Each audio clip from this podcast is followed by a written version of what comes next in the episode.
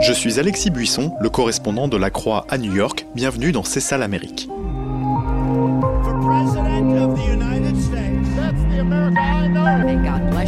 À la veille de l'élection présidentielle aux États-Unis, je vous dresse le portrait de l'Amérique de 2020 en questionnant des personnalités francophones du monde politique, économique, des journalistes et des militants. C'est ça l'Amérique et ça commence maintenant. C'est ça l'Amérique? Un podcast proposé par La Croix, le programme Alliance Columbia et le site d'information French Morning. May God bless you and may God bless the United States of America. The greatest jobs president that God ever created. In November of 2016. And um, On commence ce podcast dans une voiture de golf. Oui, vous avez bien entendu, une voiture de golf aux côtés d'Ed McGuinty. J'ai rencontré Ed en août dernier lors d'un reportage dans un endroit appelé The Villages, les villages, situés dans le cœur de la Floride. C'est la plus grande communauté de retraités aux États-Unis et avec des dizaines de terrains de golf, tout le monde ici, très naturellement, se déplace en voiturette de golf. Il y a autre chose que tout le monde ou presque fait ici, c'est voter pour Donald Trump. Ce n'est pas le cas d'Ed qui le fait savoir toutes les semaines en s'affichant sur le bord d'une route avec des pancartes contre le président. Cela lui vaut, comme j'ai pu m'en apercevoir lors de notre rencontre, d'être copieusement insulté par les automobilistes qui passent. Mais Ed McGuinty ne baisse pas les bras pour autant. Il me dit qu'il y a de plus en plus de démocrates qui le soutiennent lors de ces manifestations. Il y a trois ans, me dit-il, je me prenais des bras d'honneur tout le temps. Maintenant, les démocrates qui passent m'encouragent. Je leur ai donné la confiance de sortir du bois pour montrer que nous ne sommes pas prêts de partir.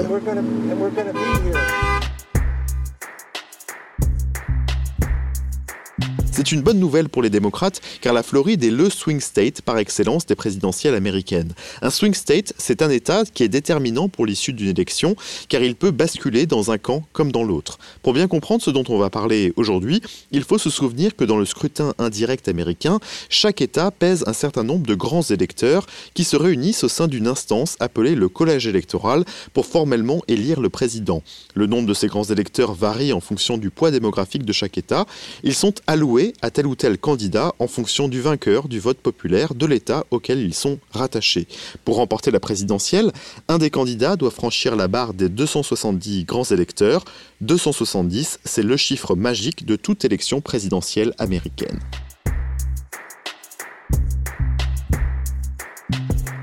Quels sont les États qui feront le prochain président? On a fait le tour des swing states avec Joel Benenson, responsable de la stratégie de la campagne d'Hillary Clinton en 2016 et conseiller pendant les deux campagnes victorieuses de Barack Obama en 2008 et 2012. Il est aussi le cofondateur de la société de conseil en stratégie Benenson Strategy Group. Lui était dans le Montana et moi à New York pour faire cette interview.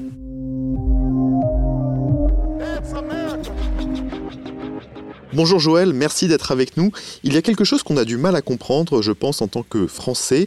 Un vote d'un citoyen américain dans le Delaware, petit État qui compte trois grands électeurs, a-t-il finalement le même poids qu'un vote d'un électeur au Texas qui compte lui 38 grands électeurs? Um, oui et non. Les États les plus peuplés, évidemment, ont un plus grand nombre de grands électeurs. Leur quantité dépend du nombre de parlementaires de chaque État. Aux États-Unis, ils ont chacun deux sénateurs.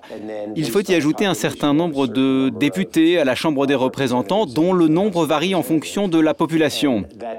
Le total donne le nombre de grands électeurs au collège électoral.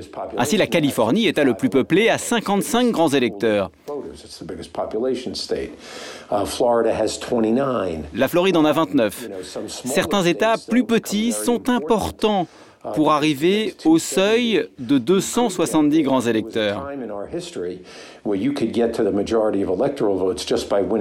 Dans le passé, il suffisait de gagner dans les sept États les plus peuplés.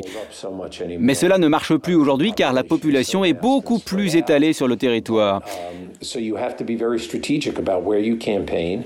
Il faut donc être beaucoup plus stratégique sur où faire campagne et identifier les États où l'on sent qu'on peut gagner.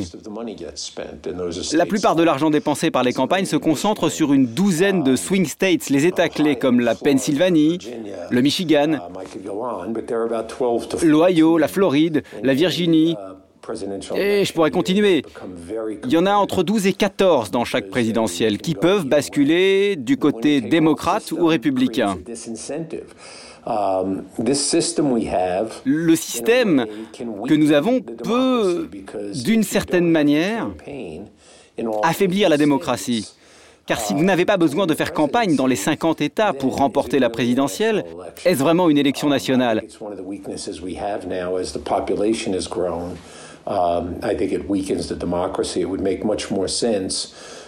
Cela aurait plus de sens d'élire le président directement par vote populaire pour que les candidats n'ignorent aucun État. Um, Alors question simple à présent, quels sont les États que vous allez regarder de près le soir de l'élection? Um, Eh bien, il y a um, trois États qu'Hillary Clinton a perdus en 2016. Uh, la Pennsylvanie, le Michigan et le Wisconsin. Cela a été suffisant pour être battu au sein du collège électoral. Um, à l'époque, la campagne avait décidé de ne pas aller dans ces États. Uh, pour des raisons sur lesquelles nous n'avons pas à revenir. Ils pensaient qu'ils étaient gagnés d'avance car les démocrates les avaient remportés lors des six dernières élections. C'était une grosse erreur. Il y a eu des débats au sein de la campagne. Personnellement, j'étais pour y aller. Nous ne faisons pas de sondage dans ces États, alors que nous ne pouvons rien prendre pour acquis dans notre système électoral. Mais aujourd'hui, Donald Trump est vulnérable dans deux États qu'il a gagnés. La Floride, avec 29 grands électeurs, et l'Arizona, qui en a 11. Les démocrates n'ont pas gagné ces États depuis longtemps. Mais à eux deux, ça fait 40 votes. Si Trump perd 40 grands électeurs, ça devient difficile de voir comment il peut passer la barre des 270 grands électeurs. Je suis donc intéressé aussi par ces deux États. Même si le Wisconsin, le Michigan seront toujours serrés, Donald Trump est, vulnérable en Pennsylvanie. Joe Biden y a grandi. Cet État pèse 20 grands électeurs. Je ne pense pas qu'il y ait un État que Donald Trump a perdu en 2016 qu'il peut gagner en 2020. Sa carte électorale se réduit, alors que celle de Biden, si sa campagne fait un bon travail, peut être étendue et mettre Trump sur la défensive. Vous avez parlé de l'Arizona, 11 grands électeurs. C'est une surprise de voir cet État dans la balance L'Arizona est un État avec une population changeante. Il y a un nombre grandissant d'électeurs euh, qui sont installés dans les suburbs, les banlieues aisées. C'est un État qu'on appelle Sunshine, avec un ensoleillement important, qui attire des retraités issus de climats froids du Midwest, qui sont venus chercher le soleil. C'est une petite surprise, mais sa population est de plus en plus diverse. Il y a de plus en plus de latinos qui s'y installent.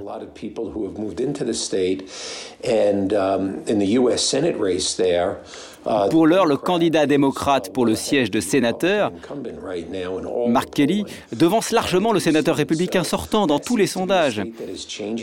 Ça semble être un État en transition. L'Arizona n'est pas le seul État à changer de bord à cause de sa population. Il y a aussi la Caroline du Nord, le Texas. Je ne pense pas que les démocrates remporteront le Texas lors de cette présidentielle, mais ils ont gagné des sièges au Congrès lors des élections de mi-mandat en 2018 et je pense qu'ils vont en gagner plus. La population des banlieues grandit, notamment en périphérie de Houston et de Dallas. Quand les populations changent, la composition de l'électorat aussi et certains États deviennent plus accessibles à tel ou tel parti. Alors vous avez parlé de l'importance du vote des banlieues, important dans l'Arizona bien entendu, comme vous le disiez, mais aussi dans d'autres swing states comme le Wisconsin dans le Midwest, un État que Donald Trump a gagné avec 23 000 petites voix d'avance en 2016, en partie grâce aux comtés euh, en banlieue de Milwaukee qui sont traditionnellement républicains, mais qui sont progressivement ces dernières années en train de changer de bord avec l'arrivée d'une population plus diverse sur le plan racial et générationnel. Pourquoi les banlieues sont-elles aussi importantes cette année? Eh bien, les, les, suburbs sont très peuplés et représentent euh, plus de 40% de l'électorat.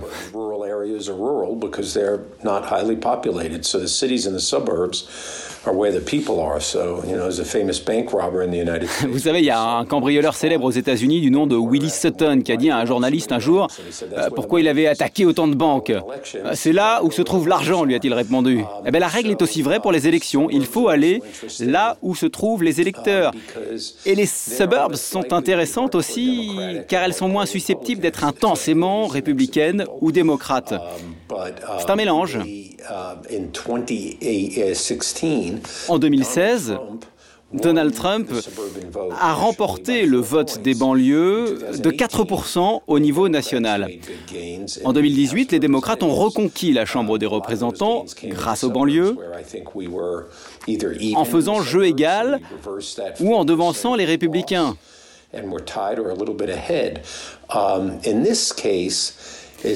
Dans la présidentielle de 2020, les banlieues comptent encore plus car Donald Trump s'est largement mis à dos cet électorat. Dans un sondage de Fox News en juin ou juillet, quand on a demandé aux électeurs si Donald Trump se préoccupait d'eux,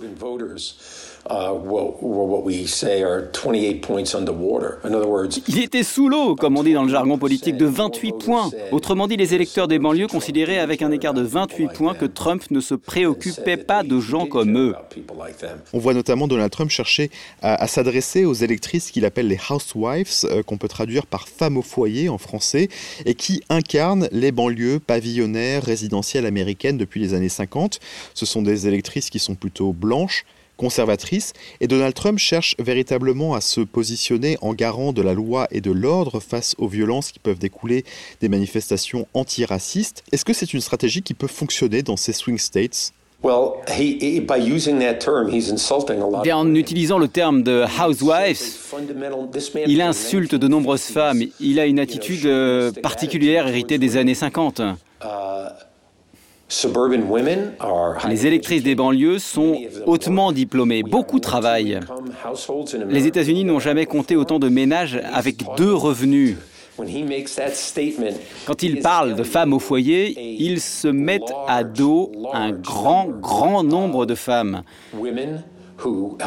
qui participent financièrement à la vie de leur ménage en travaillant à temps partiel ou temps plein. En les appelant ainsi, Trump montre qu'il est en décalage par rapport à la réalité des familles aujourd'hui, surtout dans les banlieues. Je ne pense pas que son discours sur la loi et l'ordre marche. Plusieurs sondages montrent qu'il y a deux sujets principaux dans les médias, dans l'esprit des électeurs. Le Covid. Et l'autre, c'est la gestion des manifestations contre les violences policières après la mort de plusieurs Afro-Américains. Dans les deux cas, les taux d'approbation de Trump sont sous l'eau. Il y a plus de gens qui désapprouvent son action que de gens qui la soutiennent. Vous savez, quand on est président des États-Unis, l'élection, c'est un référendum sur euh, votre performance, vos résultats. Lors d'une année présidentielle, une crise peut être euh, le moyen de montrer à l'opinion que vous pouvez diriger le pays, être présidentiel, le faire sortir du trou. Il a fait l'inverse. Il a mis de l'huile sur le feu. Et je pense que ça ne va pas marcher.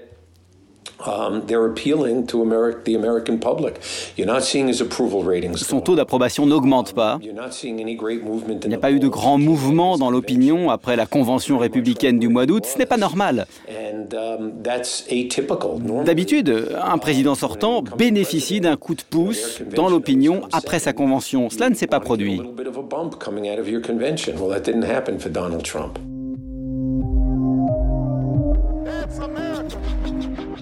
Avant d'aller plus loin, je voulais faire un petit mea culpa. On vous parle beaucoup de la présidentielle dans ce podcast, mais il ne faut pas oublier que les Américains votent aussi pour renouveler l'ensemble de la Chambre des représentants et surtout un tiers du Sénat, 35 sièges sur 100.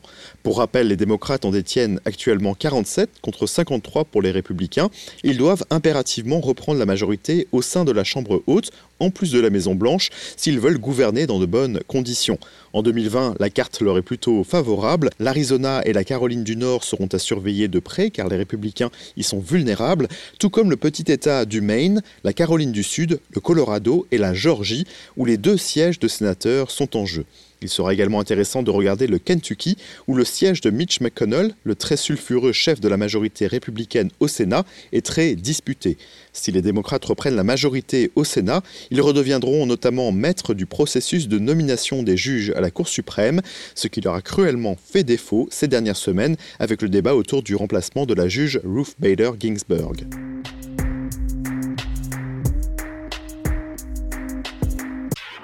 Joel Bedenson, je voudrais qu'on regarde quelques-uns des électorats clés dans ces États clés. On a bien sûr parlé des banlieues dans euh, l'Arizona et le Wisconsin.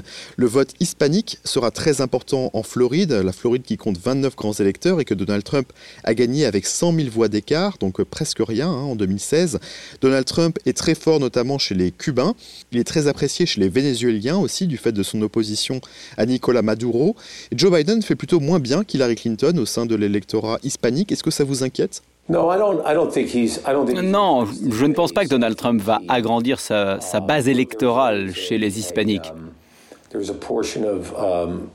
y a toujours une part d'hispaniques plus conservateurs que d'autres. C'est lié à leur pays d'origine. Uh, uh, Ils votaient déjà républicains dans le passé et Donald Trump n'est pas en train de les mobiliser dans des proportions qui n'ont jamais été vues.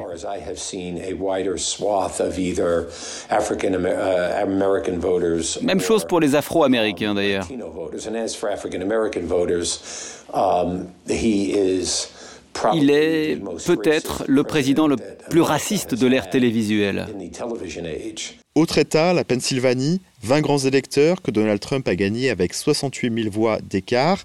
Il y a 19% des adultes en Pennsylvanie qui se décrivent comme évangéliques. On sait que l'électorat évangélique est fracturé sur le plan générationnel, avec des jeunes qui sont moins conservateurs que leurs aînés sur le sujet du climat, par exemple, ou encore de la reconnaissance de l'homosexualité. Joe Biden peut-il progresser au sein de cet électorat? Mais d'abord, les évangéliques blancs appartiennent à la base du Parti républicain depuis 1998. C'est l'année où le président de la Chambre des représentants, Newt Gingrich, a fait un pacte avec la coalition chrétienne d'Amérique pour que ce groupe de défense des intérêts chrétiens organise les électeurs en allant les chercher dans les églises pour les inscrire sur les listes électorales, par exemple. Ils sont partie prenante dans les guerres culturelles depuis longtemps. Et je pense qu'ils perdent en, attractivité, en traction. Le pays a changé socialement culturellement depuis 1998. Mais depuis un siècle, les présidents républicains remportent le vote évangélique avec 78% des voix contre 22 dans toutes les élections. Donc Trump n'est pas en train de gagner du terrain. D'après les sondages et d'après ce que je vois, ce n'est pas un groupe qui grossit aux États-Unis. Au contraire. Et on va voir en novembre s'il représente toujours 28% d'un électorat qui devient de plus en plus divers.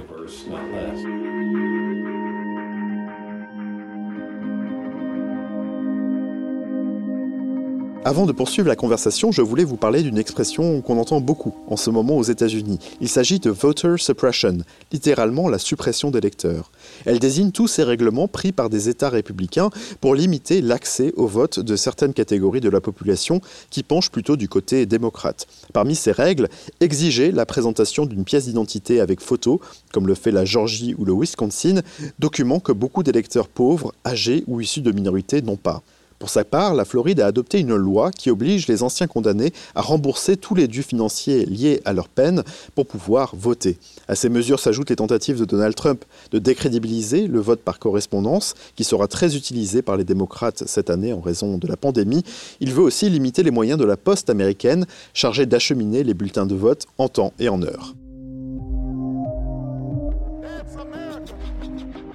Joël Benenson, à quel point êtes-vous inquiet de ces mesures de suppression du vote?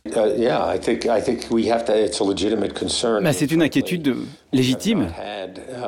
Nous n'avons jamais eu, autant que je me souvienne, un président américain qui lance des attaques aussi scandaleuses sur le droit de vote. De toute évidence, il a très peur. Il pense à juste titre que plus il y aura d'électeurs qui voteront, plus il sera susceptible d'être battu. Mais l'idée qu'un président empêche son pays de voter est tout simplement scandaleuse de sa part et de la part de tous les membres du Parti républicain qui se taisent parce qu'ils ont peur de le critiquer. Joël Benenson, est-ce que l'expérience de 2016 vous rend plus précautionneux euh, maintenant? Non, uh, it hasn't. I mean, the 2016 campaign had some unique circumstances. Non, cela ne m'a pas fait changer. Vous savez, les circonstances de la campagne de 2016 étaient uniques. Uh, Pour la première fois, vous aviez deux candidats qui avaient des taux de désapprobation plus élevés que leur niveau d'approbation. Donald Trump et Hillary Clinton avaient 55-57% d'opinions défavorables. Ce n'est pas un environnement avantageux pour une figure politique connue par rapport à un outsider. Mais je ne sous-estime jamais les électeurs. Ils ont vu Trump en action depuis 4 ans. Il a eu un taux d'opinion favorable historiquement bas pendant toute sa présidence. Le jour de son jugement viendra le jour de l'élection.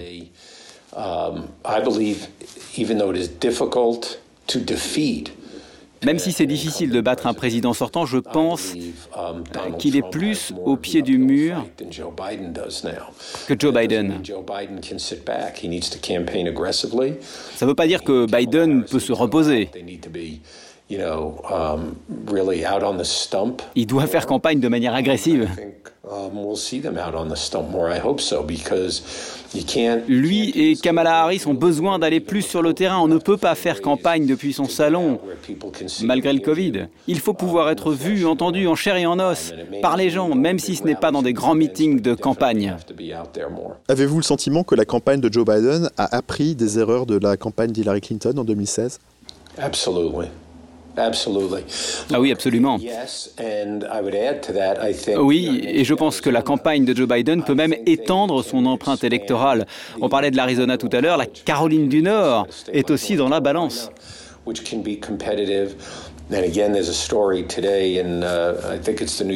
Par ailleurs, on a appris dans le New York Times il y a quelques semaines que la campagne de Donald Trump avait dépensé une large part de son argent.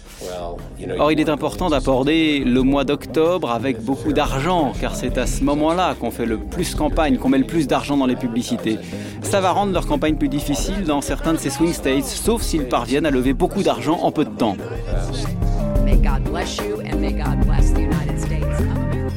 S'il y a bien une chose à retenir de cet épisode, c'est qu'il ne faut pas trop s'attarder sur les sondages nationaux quand on parle de politique américaine, qu'il faut regarder bien sûr les sondages par État et en particulier donc ceux des swing states. Si vous avez aimé cet épisode, partagez-le avec vos amis et on est toujours très heureux de recevoir aussi une bonne note hein, sur les plateformes de diffusion. Un grand merci à Joel Benenson pour sa participation et bien sûr à vous tous de nous avoir écoutés. À très vite pour un nouveau voyage en Amérique.